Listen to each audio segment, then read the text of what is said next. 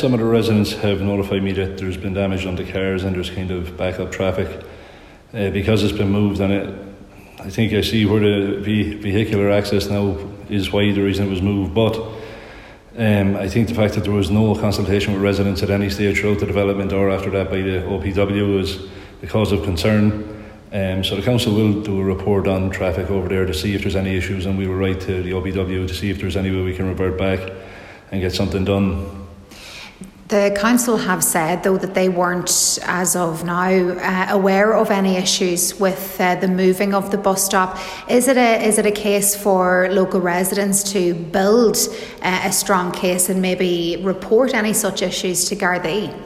Yeah, I, th- I think that's a, um, one of the ways to go. Unfortunately, when damage is done to a car, a lot of people can end up just getting it, the, the wing mirror fixed or something. But it's a case now that any more issues like that or the backlog in traffic, keep reporting it to the council, or if there's damage on the cars, do report it to the Gardaí and keep a note of all these issues.